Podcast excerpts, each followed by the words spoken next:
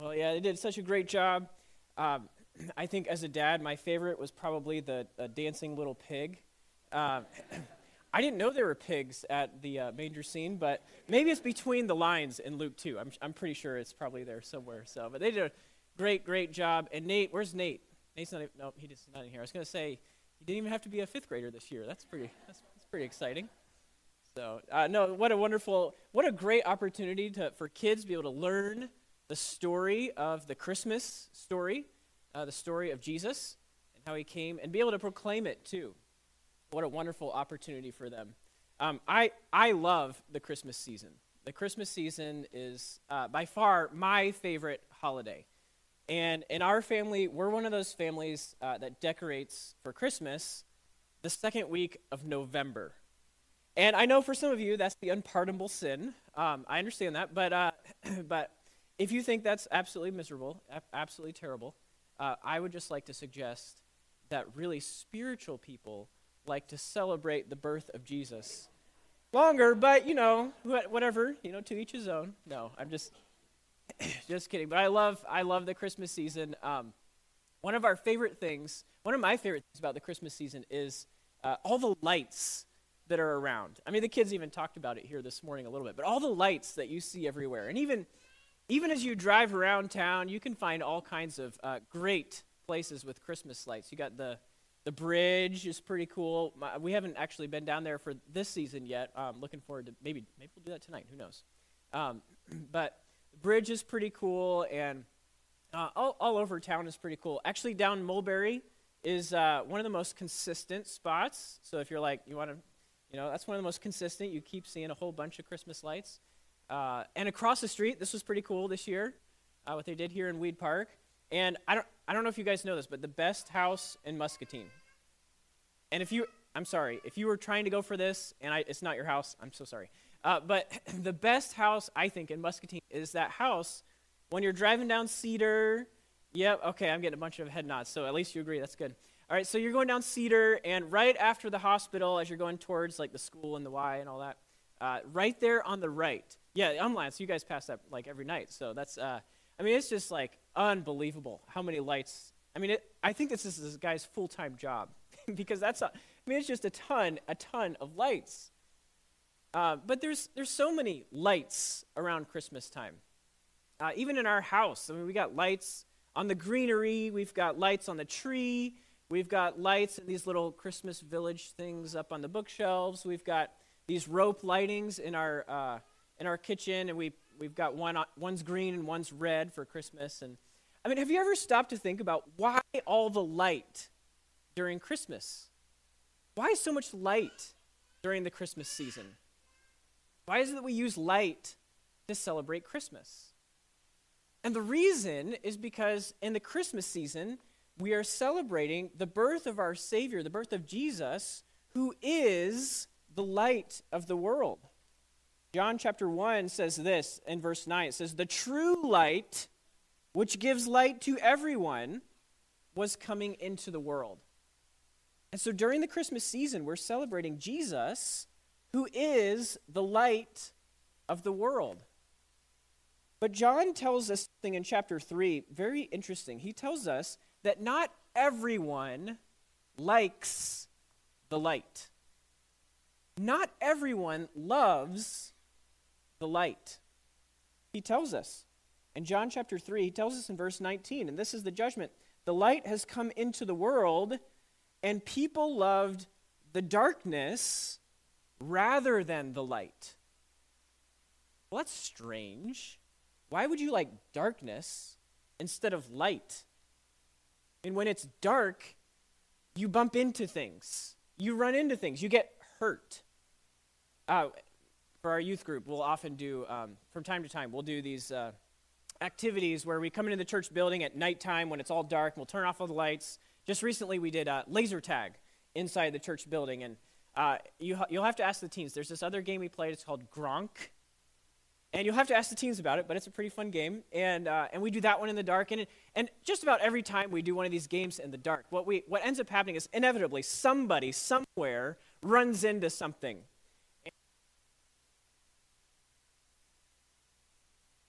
No, we don't do that. So, You're like, I'm never sending my kids again. Um, no, but there, inevitably, somebody gets, gets bumped into something. Because that's what happens in the darkness. In the darkness, you stumble, and in the darkness, there's hurt. So, why is it that people love the darkness rather than the light? Why would you want darkness? And John tells us. He says in the same verse, The light has come to the world, and people love the darkness rather than the light because their works are evil, John says. You see, what light does is it exposes things. When there's dark, you can't see, but you turn the light switch on, and it exposes what's in the room. You can see it. And John describes Jesus as the light of the world. So think about this just for a minute. If the light of the world, Jesus, who is perfect, I mean, he's never done any sin, never done anything wrong, he's only lived perfectly.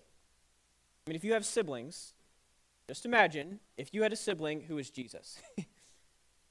Always does everything right. I mean, when somebody does all, everything right, when you, when you compare the life of Jesus, the light of the world, who does all things perfectly, when you compare Jesus to me, you know what I find? I'm a mess. I am a dirty, rotten sinner. And you compare yourself to Jesus, and the light of who Jesus is exposes the sin of who you are. So we don't like it. So we don't like the light. But the real reason we're afraid goes even deeper than just the fact that, that it exposes our sin. I think John hints at this in John chapter 3. I think the reason that we are really afraid is because we are afraid that when our sin is exposed, we'll be condemned. You know, there's something intrinsic in every single one of us. We just know intrinsically that we don't quite measure up to something. We know we're just not quite there. There's something about us that just it just doesn't measure up. And I think there's also something intrinsic inside us that we know that because we haven't measured up, we deserve punishment. We deserve condemnation. We deserve to be condemned. And we like to make a big deal about the sin of those people out there or the sin of the people around us because what it does when we do that is it hushes the inner sense that I am really liable to punishment. So I make a big deal about everyone else's sin. But when I put my head on the pillow at night and I really stop to think, I remember and I am very aware that I'm a sinner and I deserve punishment. Because all of us do. And so Jesus tells us, John tells us in John chapter 3, he tells us additionally the reason that we are so afraid, you know, we're afraid of this condemnation, but really the reason we're so we're so afraid of this condemnation, the reason we're so afraid of this light is because we don't understand why the light of the world came. You know, I think there's something um, humanity has a, a, just a, a suspicion. We all have a natural suspicion that God wants to condemn us. We have this natural suspicion that God is just, you know, he's somewhere up in heaven and he's looking down and he's watching. He's got his list of rules and he's watching you and as he's waiting for you to do the wrong thing. And as soon as you do the wrong thing, he's going to say, Aha, I gotcha. And he'll prove you wrong and he'll condemn you. I think we're all we're all born with this natural suspicion that God wants to condemn. But that natural suspicion gives away the fact that we miss the reason why the light came. Why did God send the light into the world? Why did he send the light? He tells us in verse 17. He says, For God did not send his Son, the light, into the world not to condemn the world. But why? But in order that the world might be saved through him. God doesn't want to condemn you for your sin. God wants to save you from your sin. The light came not to expose sin for the purpose of condemning it. The light came to expose sin for the purpose of saving sinners. That's why the light came. God wants to save you, not condemn you. Ultimately, God's heart is not to condemn, God's heart is love. I think we see that in verse 16. The kids quoted it here earlier. You probably learned this verse when you were a kid. Many of you. John 3:16 For God so loved the world. He loved the world in this way that he gave his only son that whoever believes in him should not perish but have eternal life. God loves you so much that he would give up his only son and condemn him to death so that you wouldn't have to be condemned. And instead, so that you could be saved to eternal life. But lastly, I think there's something that's important for us to recognize here. And that is that not everyone will be saved. Some people will be condemned. God doesn't want to condemn, He wants to save, but some people will be condemned. Some people will be condemned? Who will be condemned? John tells us. John tells us in verse 18, he says this Whoever believes in him is not condemned. But whoever does not believe is condemned already. He's condemned already because he has not believed in the name of the only Son of God.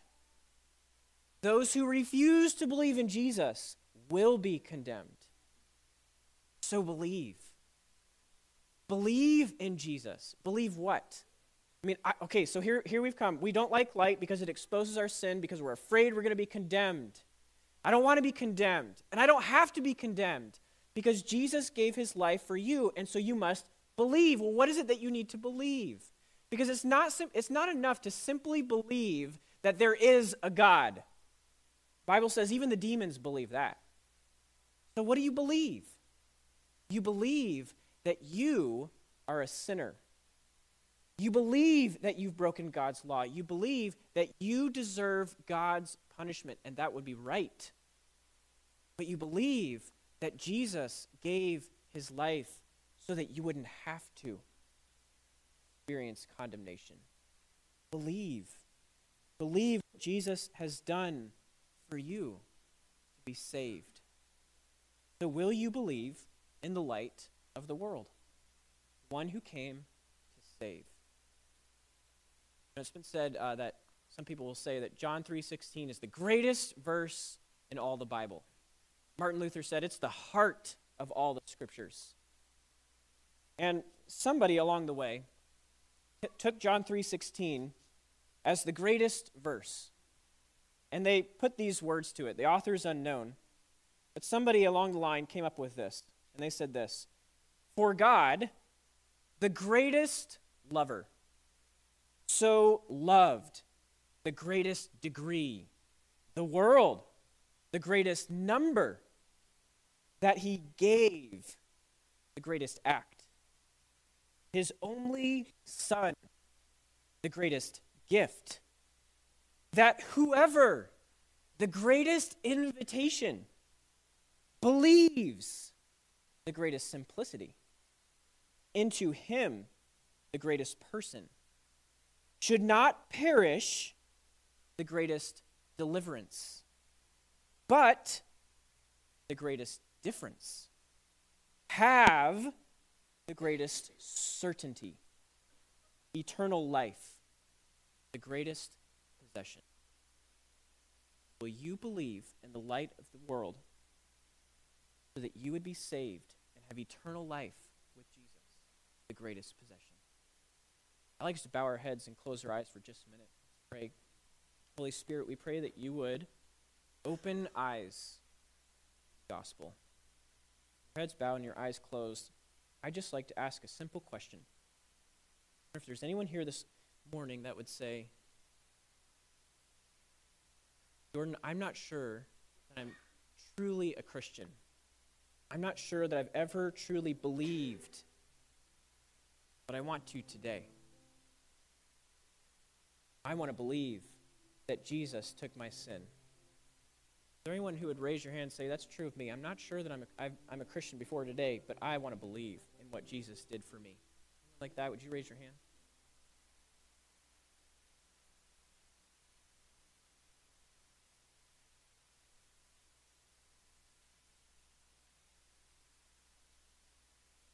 God, we want to thank you this morning for sending your son, your only son,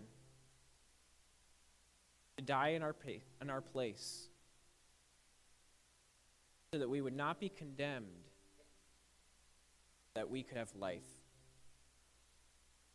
Thank you.